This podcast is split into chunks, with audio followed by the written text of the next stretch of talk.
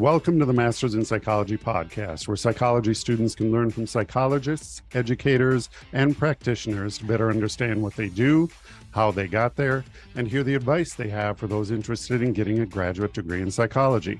I'm your host, Brad Schumacher, and today we welcome Dr. Haley Perlus to the show. Since she was a 12 year old junior world champion athlete, Dr. Perlus has aspired toward a career in sport and exercise psychology. Within one year of earning her PhD at the age of 28, she became a professor, public speaker, consultant to national team and Division One scholarship athletes, published author, and appointed industry leader.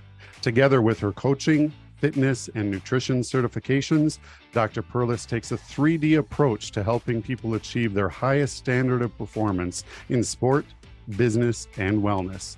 Today, we will learn more about her academic and professional journey, more about her practice, and how Dr. Perlus educates, motivates, and inspires people to reach their peak potential. Dr. Perlus, welcome to our podcast. Thank you so much, Brad. I'm uh, happy to be here and answer any questions to help everyone in psychology. Well, I am glad that you're on the same page as me. I really enjoyed learning about your journey. And uh, usually, if you've seen our podcast, we quickly go over your academic and professional journey. So I see that you received your bachelor's degree in kinesiology at the University of Western Ontario. So tell me a little bit more about your undergraduate experiences. How did you end up in Ontario?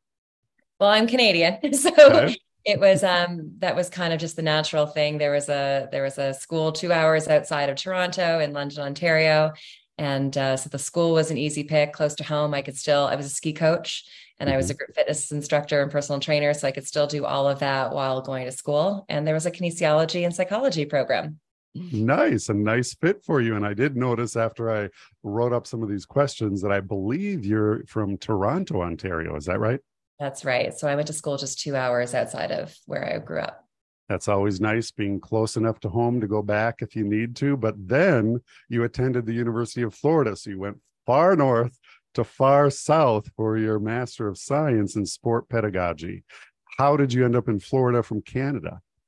So the move to the United States was at that time, what I was told was really the natural move if I wanted to focus on sports and sports psychology. Um, in Canada, we certainly have sport programs, of course, um, but there's not a lot of um, athletic scholarships. There's not a lot of athletes who um, are pursuing that. Usually, you know, athletes will move to the United States to go on to sports scholarships. And so it was just a I think uh, more opportunity. And then I happened to know someone who was doing their PhD at the University of Florida, where I'm from, um, in sports psychology. So it was again just a connection and a, and a natural choice. Well, then you actually attended, you went to Colorado. And so I'm going to share my screen here for a second. And I know you attended the University of Northern Colorado in Greeley, Colorado for your doctorate. You earned your PhD in sports psychology there. There are many other schools in Colorado that offer graduate degrees in psychology. So, what drew you to UNC? So at that time, there actually weren't many sports um, it's really social psychology of sport and exercise science but um, there weren't really many sports psychology programs. And i knew that i've always loved colorado. Florida was a fabulous school. Um, i missed the seasons so if i'm completely honest i chose the school uh, yes the advisors were were wonderful um, and yes the research or the application was uh, was something that I was interested in, which was a lot of child development and and social psychology of sport. But I chose the school because it was in Colorado. I cannot lie about that.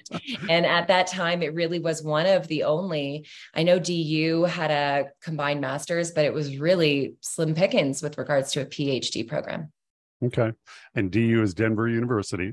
DU is Denver University. So now they have a fabulous program. But when mm-hmm. I was going, um, I'm not actually sure it was a PhD. I think it was a PsyD, and I think it was just getting started with um, Dr. Aoyagi. Well, that sounds like it. And, and, knowing your history, obviously, the changing of the seasons, as you said, was something that you missed and you actually uh, thrived on. And, and so, usually, I ask my guests what initially attracted you to your respective field, your sports psychology, and and any advice that you might have for psychology students who are interested in that particular field. Sure. I do believe I have a little bit of a unique story because I don't think everyone chooses their career at 12.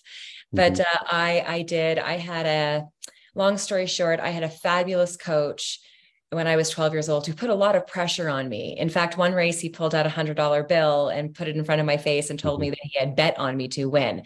And so I, he had just really taught me about the preparation from a mental span, standpoint to help you perform. And he would kind of put me through this trial and error and made me, you know, a guinea pig to his pressure. He also brought a sports psychologist to come and speak to my team when I was 12. Okay. And so putting the two together, how he was coaching me and what the sports psychologist was saying, there was one day when I went home and I told my parents that I wanted to do sports psychology and I was 12 years old. Mm-hmm and that has stuck with you ever since because you kept going on and focused on that career and then you actually are utilizing that now in your career today. So we'll get to that in a second but um, one of the things that always comes to mind is you know you're you're you're known in your field. Are there any bits of advice that you would have to psychology students who um, want to improve their skill or qualities or help themselves prepare better for any graduate work in the field of sports psychology? You know, really, probably going to your website and doing all of the and just reading all the research that you've done. Mm-hmm. If I could rewind, and I, it's not that I have regret, but I didn't know all I could have known as I was re- mm-hmm. researching the schools, researching the different programs, understanding, truly understanding the difference between, um, you know, being a, becoming a clinical sports psychologist and an educational sports psychologist, and what that means as a career. I was fortunate because I really only wanted to work for myself, always wanted to work for myself. Uh, mm-hmm. but that doesn't mean that when I knocked on the doors of colleges, they didn't turn me down because I wasn't a licensed psychologist, clinical psychologist.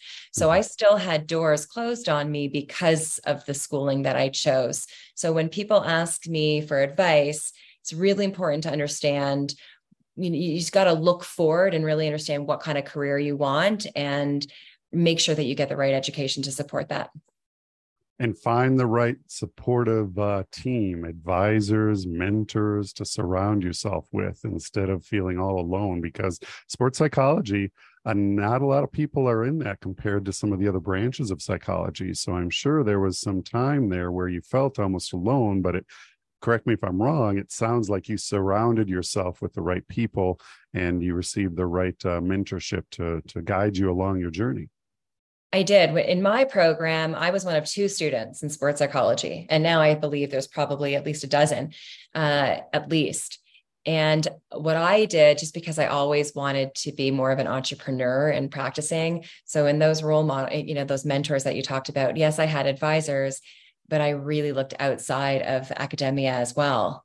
Mm-hmm. And and you know, really, really looked and observed and watched what people who were applying the the art or science of sports psychology was doing so i read someplace in my research and I, I could probably pull it up if i found it again but i remember that sports psychology has been coined as the science of success because it studies how successful people optimize their psychological and emotional states for maximum results. In your own words, what do you do as a sport and performance psychology expert? So it's interesting that you say that you, you know, coined the term science of, of success, because I only thought that I would always work with athletes, just mm-hmm. athletes. And then when I realized, when I went through my education and started building a consulting practice and creating content and becoming a public speaker and living a life as an adult, adulting, I realized that this mental toughness, the performance of psychology of sport, is not just for athletes. So in my practice, I work with definitely athletes, but I also mm-hmm. work with business people, health enthusiasts. Um, a lot of the business people that I work with bring me to their kids, you know, so I it's more of an eclectic, holistic approach. Anybody who wants to stand on top of their own personal podium, which is the title of my new book, Personal Podium, that I'm writing, mm-hmm. anyone who wants to stand on top and achieve their gold standard of performance can come to me and I work on helping them realize their true potential. And I'm glad you brought that up. Uh, as you can see, I'm sharing my screen on your uh, website, and it talks about your focus areas, and then it talks about you at a glance and what you are an expert in and what you can offer to your clients. And so here are some of the brands and media and publications and what others are saying about you as well. I like this quote that you put on here, a good picture of you. We need inner strength to maximize our outer strength as well. And so you can download a one page overview, which I did to learn more about Haley, some of the featured content. And you already mentioned some of the mental toughness minutes and, and a few minutes. I was actually uh, listening to one before you got on, a few minutes uh, before the podcast, talking about mental toughness. And uh, you have a, a, lot of those kind of uh, um, short short minutes to actually reflect on how to become mental tough in in your not only in the sport but in your business and your professional uh, career as well. And so i'm glad that you brought that up. And so one follow-up question that i have to that is in your experience what are some of the unique challenges or considerations that you face when working with not only athletes as you mentioned teams or coaches but uh, individuals as well as corporations or businesses. So, what are some unique challenges or considerations that you typically encounter being a sports psychologist? Sure, great question, Brad. In in my career, you know, definitely doing public speaking and group training, but the one-on-one, I only get to work with that one person. Mm-hmm. And in that person's world, there's a lot of uncontrollable factors. There are a lot of different people. Um, so in sport, it would be coach and parent and and the whole and opponents, and in business, it would be colleagues and you know bosses and all these things. But I only get to work with the one individual who's hiring me. Mm-hmm. So that's a challenge because you know a lot of the times they want to manipulate the entire environment. That's not something that we can do. We have to, again, just going to that quote that you just showed, only work on our inner strength or on our, on our mindset to sometimes sometimes we can manipulate the environment change a few things but most often we just have to really um, change the way we look at the stuff that's going on in our lives so i think a challenge is only being able to work with the one person when you when sometimes you kind of want to get in there and work with the entire uh, world. and, and that becomes complicated because each individual has their own unique um, ways of looking at how to achieve a goal. And you have to come come to a commonality between and among everybody that you're working with. And you almost set the tone when you first you know especially as a public speaker you set that tone when you first present yourself. Because a lot of people when they hear the word sport psychology or sports psychologists, they automatically, what do they think of? One on one with that athlete, and that's it.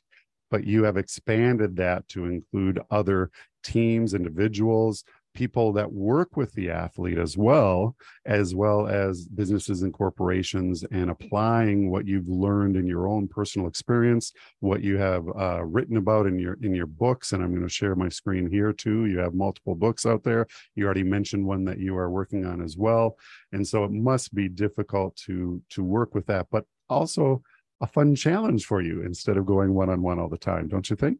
It is. It is a fun challenge, and you know, again, to be honest, sometimes people will come will come to me and they're interested because it was refer. You know, I was referred to them, and they'll say, "But you're only, but you're sports, and we're not sports. We're this type of business." Right. And other people actually love that aspect because everyone has some relationship to sports, whether they're a sports fan, whether they're mm-hmm. used to be an athlete, where they had children in sports. So it is transferable, and it and it is. um it is a new way. I shouldn't say new way because it's not that new, but it is a different approach to mm-hmm. talking about mindset and performance of psychology, bringing sport into business. So, some ways has actually been a very natural flow in my career, and then other ways you actually have to have to really help them understand that even though you're bringing sport principles, the focus will be on whatever industry they're in. Exactly, exactly. You do have a YouTube channel, and and uh, you have a m- many different YouTube videos in here. As I said, I was uh, listening to this one before we started uh, talking today, and uh, talking about mental toughness. Toughness, and you were giving a summary of uh, Nadal's post uh, interview after he won uh, the championship, and and uh, you kind of summarized what he was uh, uh, talking about into two different principles. And so I I like that the you have these uh, you know, two, three, five. This one was a little longer, and you laughed about that. Well, hold on, hang in there. it's a little longer than normal, but it actually was very good as well. So I like these snippets on mental toughness. Uh, tell us a little bit more about your new book that you're working on. Yeah, so the new book is going to be called Personal Podium, and and again, it's sports psychology based, but it's applicable to anyone, and it's really about how to earn your own gold standard of performance in life. Mm-hmm. So whether you're pursuing sport, whether you're pursuing business, whether you're pursuing your health and wellness, you know, it's really understanding how can we have unshakable confidence? How can we um, stay focused on what's relevant? Mm-hmm. And how can we maintain motivation? So it's really about having the desire, having the belief, and having the focus. And I go into really specific action steps. So I pride myself on cognitive behavioral science. Mm-hmm. So I really focus on both the cognitions and also the behaviors to have um, healthy behavior change. So it's really, I was reading it this morning, actually working on it. And in my mind, as I'm reading it, I'm like, could an eight year old read this? Mm-hmm. And the answer I would like to think is yes. And when I have someone look at it and, and review it, I want them to say yes. And then could an 80 year old read this? Um, absolutely. So I want it to be um, very global and transferable. Well, one thing that I noticed with all of your books, and I should uh, mention a couple of the recent books, um, you authored several books, including The Ultimate Achievement Journal, Daily Inspiration for Peak Performance or Peak Fitness Performance, and The Inside Drive Nine Ways Champion Athletes Achieve Greatness and How You Can Too in Your Business. And this new one, it sounds like I, I like this achievement journal because it's one thing to talk about it and it's another one to apply it to your real life and so that journal when i was looking into it it allowed you to actually do some reflection and then jot things down in that journal to help you stay focused and figure out what your target is and it sounds like this new book is similar in that application process you want people to actually not only learn from it but apply it to their lives yeah, absolutely. On each on in the inside the chapters, it's asking questions, yes or no. It's asking them to journal things down uh, very almost like a workbook as opposed to just a, a reading book. That's, mm-hmm. that's, that's my focus com- for my entire career. I want people to to walk away with, I can do this, and this is how I can do this. Well, it sounds great. Uh, I, I, try to apply this to our audience, and a lot of them are students uh, in in the field of psychology. So do you have any practical strategies that psychology students can implement to develop their own mental toughness or mental resilience and well being while pursuing a career in sports psychology? I think one of the greatest things I did when I was going through school is I actually started my business, however small. I started consulting in my master's program. Okay. So I I didn't there's this um there's this sometimes this belief if I, I have to have the degree, I have to have all the knowledge, and then I'll start. And I'm not a big believer of that. I believe that we learn by doing. So if you are a former athlete, which many people pursuing sports psychology is, go and grab your connections go and talk to the people that you already know and volunteer it's not like i got paid for everything but mm-hmm. just go and volunteer and start um, and start implementing immediately. So again, I was a ski racer in my master's degree. I let everyone know back home in Canada where I started, all the coaches that I was pursuing and I was ready to work with athletes. And so I started. I started my consulting practice my first year of my master's program.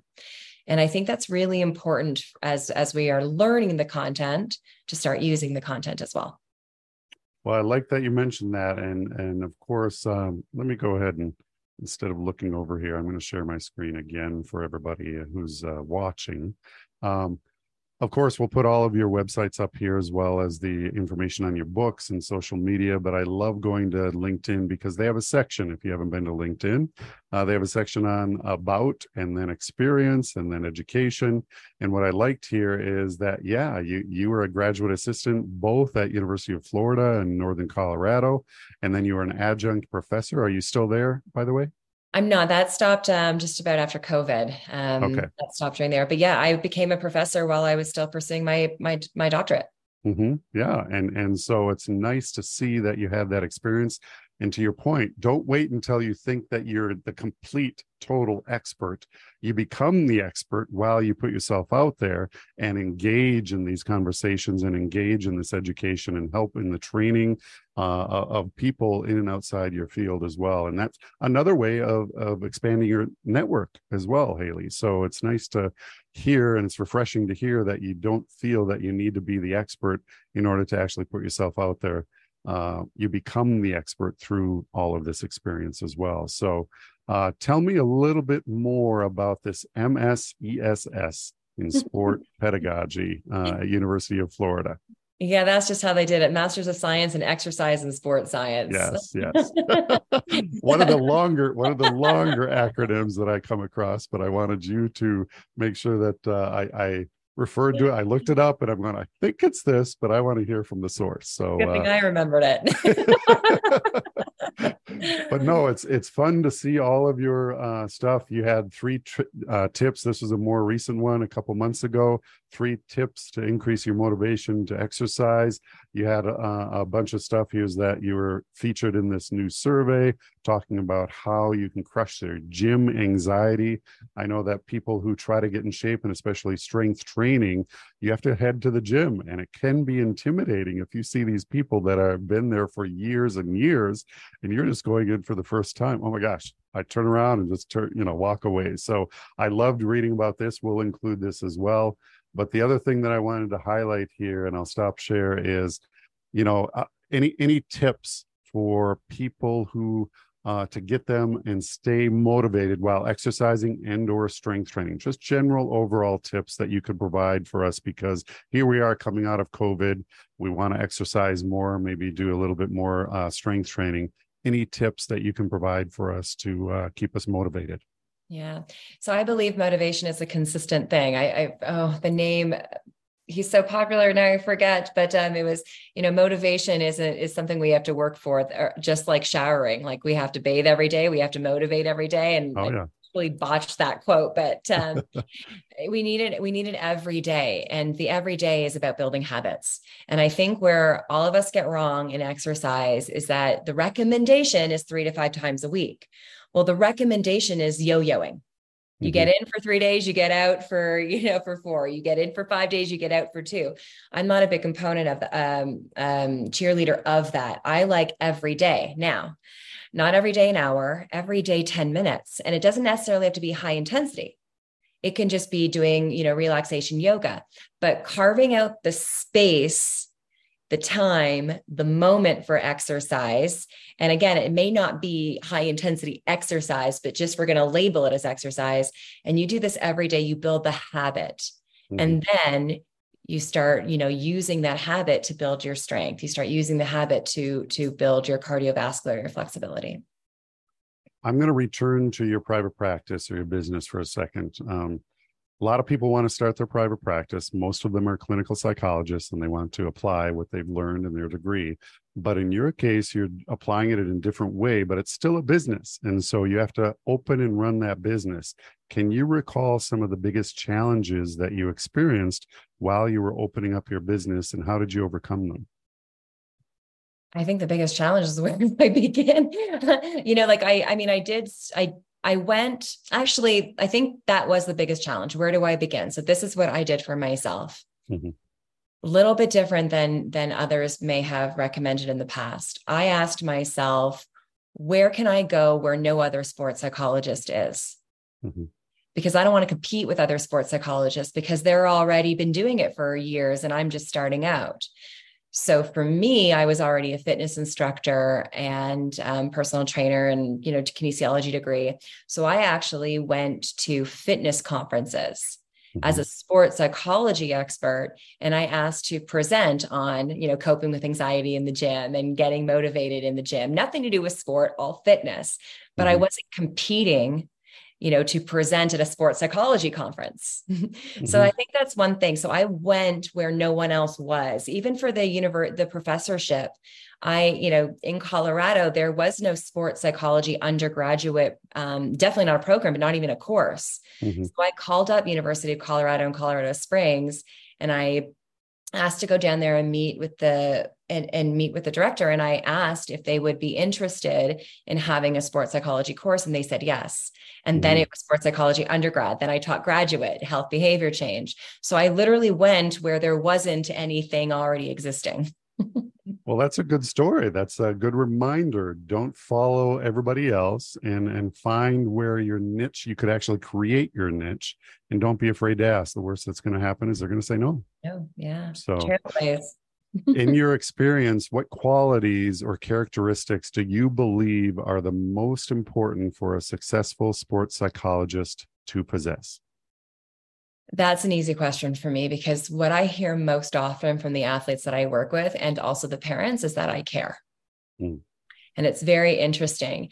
And we think, well, that's a given, but it's not a given. For mm-hmm. parents to highlight that, for, for athletes to highlight, I really like working with you because you really care about me. Mm-hmm. They wouldn't say it if it didn't stand out. Right. So don't do this if you don't care. Being in the field of psychology, if you don't truly care about everyone you're working with, find something else to do. So really um, focus on the focus on letting them know that you care. And and the second one is I don't believe in one size fits all. So when I'm working one on one with anybody, sport, business, wellness, I don't believe like I know exact, you know, I just don't come across, well, you have to do this because that's what everyone does, or that's what the theory says, or that's what the model dictates, or what, you know, research. Everyone is unique um, obviously anxiety is anxiety. Fear is fear.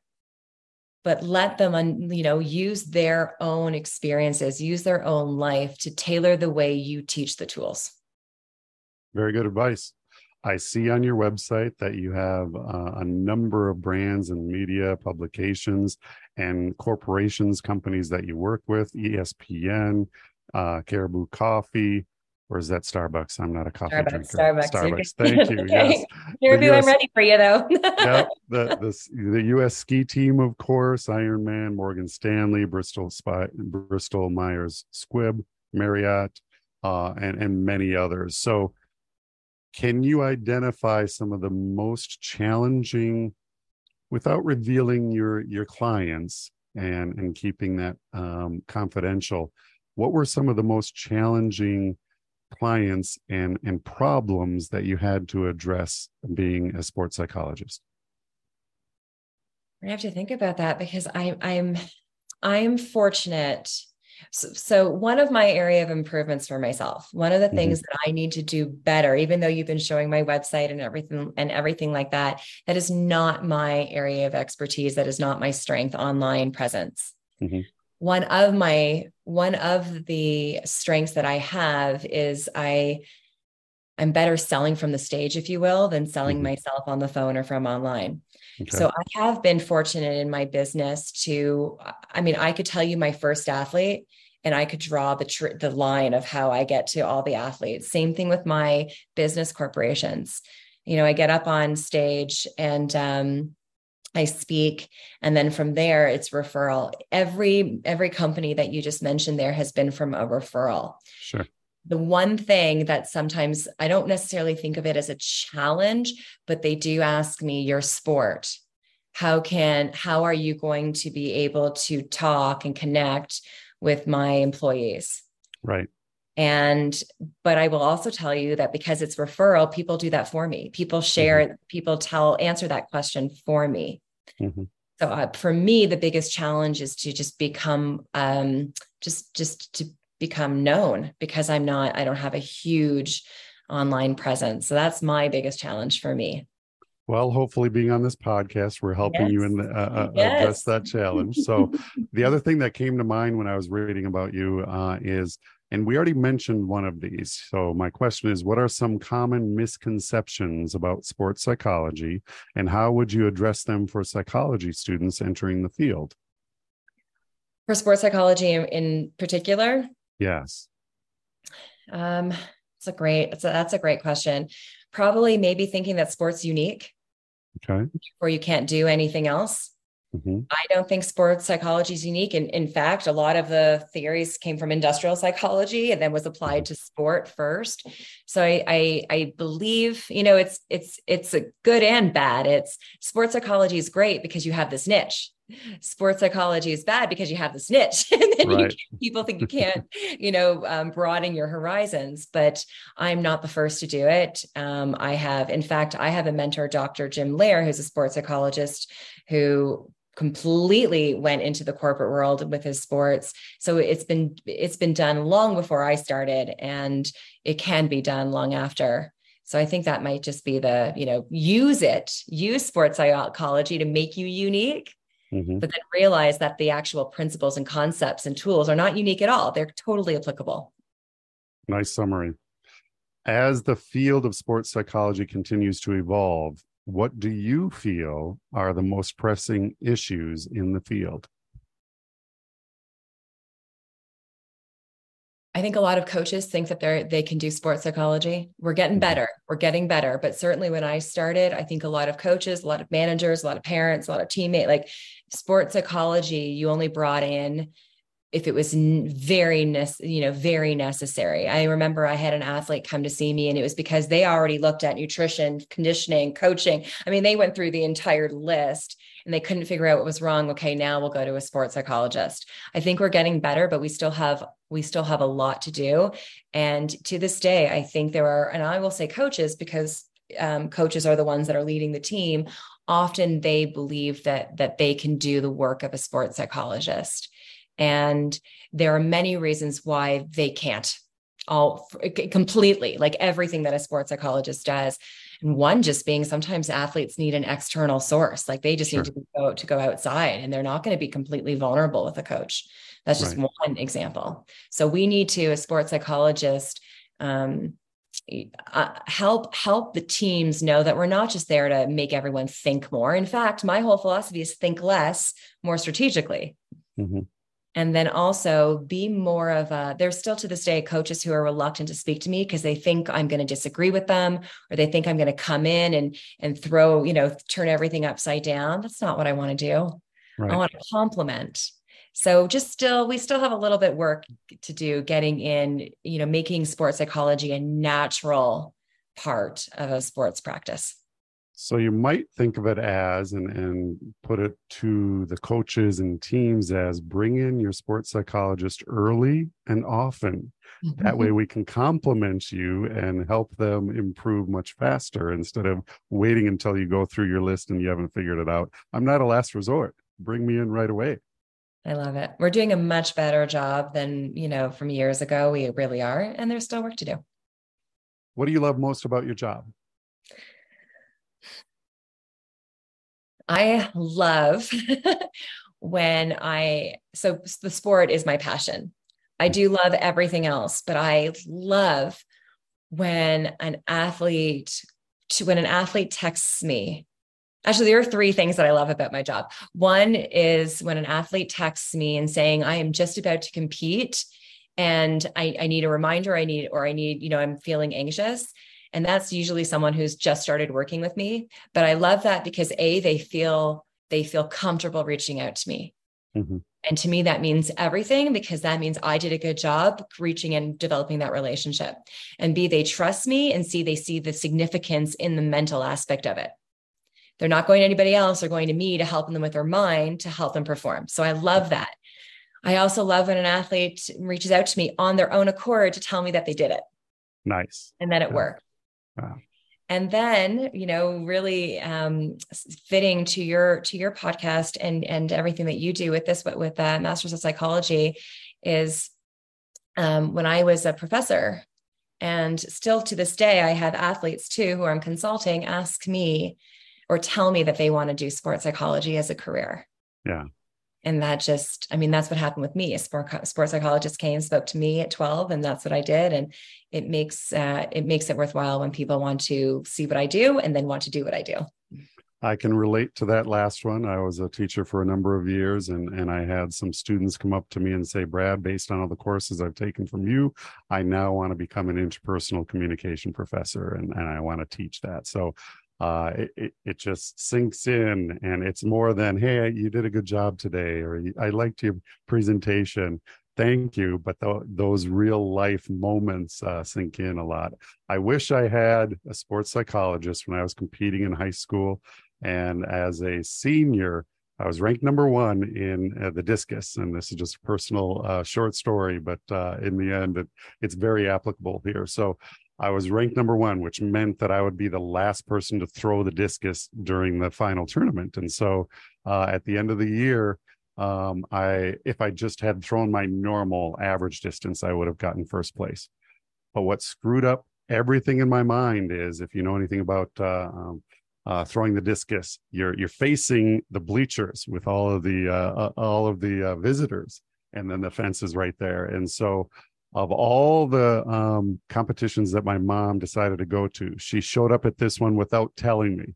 not only not only she showed up, but my previous coach showed up, and they were sitting right there. And so when I got into the ring, I'm oh my gosh, and and I I got off my game right away.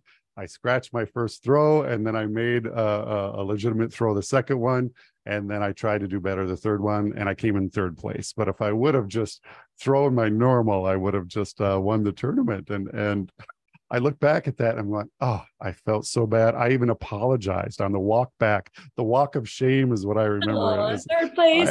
I, yeah, and I and I went back to my coach, my previous coach, and I said, I'm really sorry, I screwed up and everything else.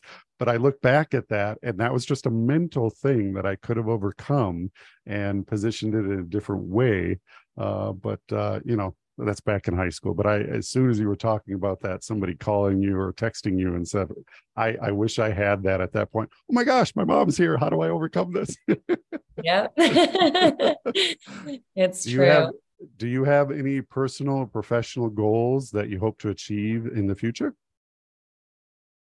So right now, this this final book, and I shouldn't yeah. say final book, but this book that I'm reading right now is something that um, I'm really passionate about taking my time on it um, because I want it I want it to I wanted to spread more than than the than the other books. Um, my reasoning for this book is a little bit is a little bit um, stronger than the than the others. Mm-hmm. So that's definitely a goal of mine.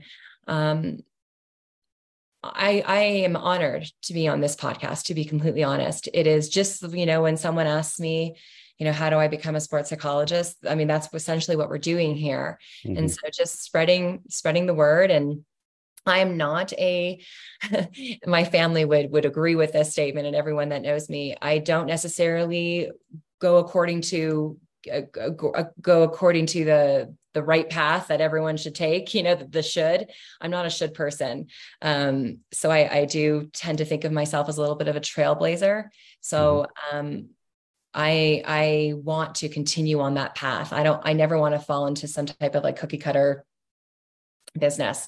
So my goal is just to do things um, the way that makes me feel good. Because I I once did something that I thought was the right thing to do, but it didn't make me feel good. If that makes sense. Mm-hmm. And my goal now is to do the things that truly make me feel like I am contributing in a way that makes me feel comfortable. I like that summary. Thank you.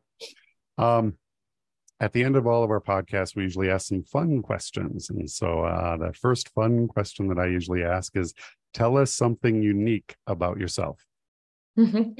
Uh, well, in addition to you know my kinesiology and master's and PhD, I am also a licensed bartender. Oh wow! Because you never know when at the end of the day you just need a shot, right?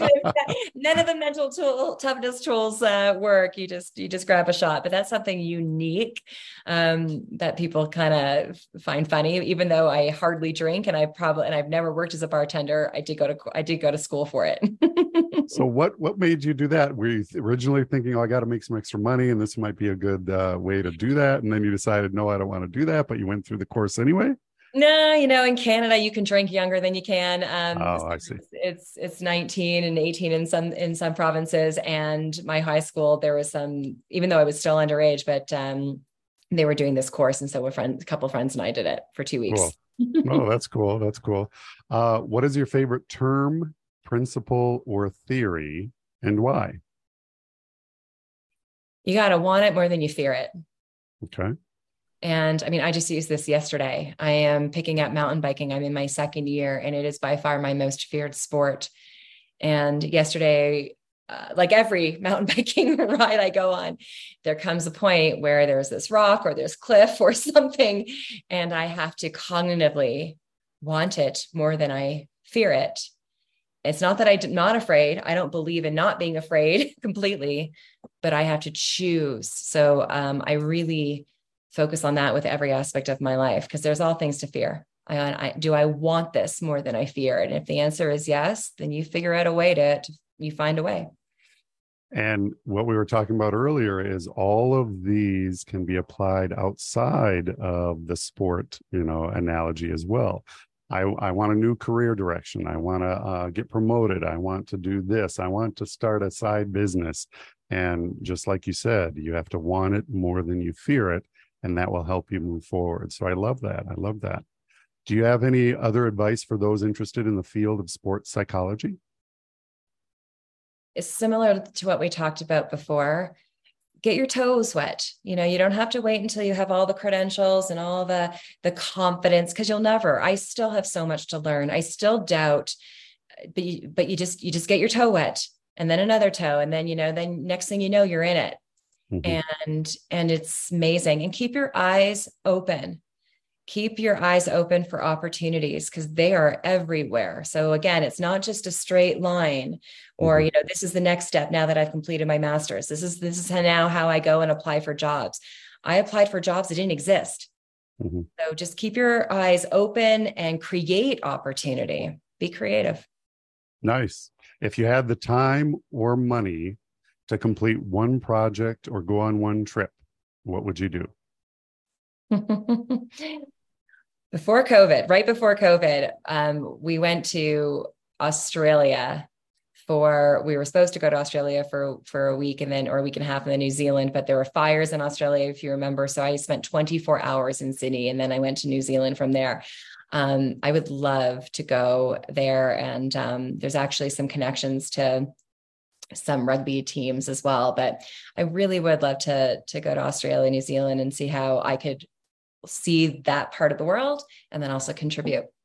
Nice. Haley, is there anything else that you'd like to discuss or bring up in this podcast?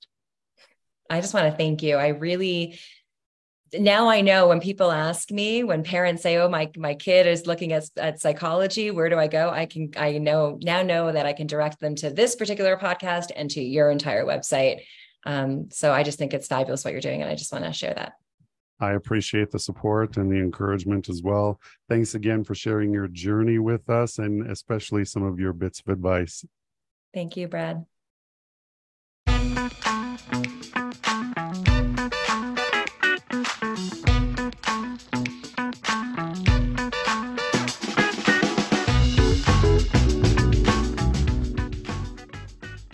Thanks for listening to the Masters in Psychology podcast. If you want to learn more about our guest or listen to other podcasts, you can visit our website, mastersinpsychology.com, where you can search through all of the schools in the United States that offer advanced degrees in psychology. You can also find us on Facebook, Twitter, and LinkedIn. And remember, if you enjoyed this podcast, please like, follow, or share.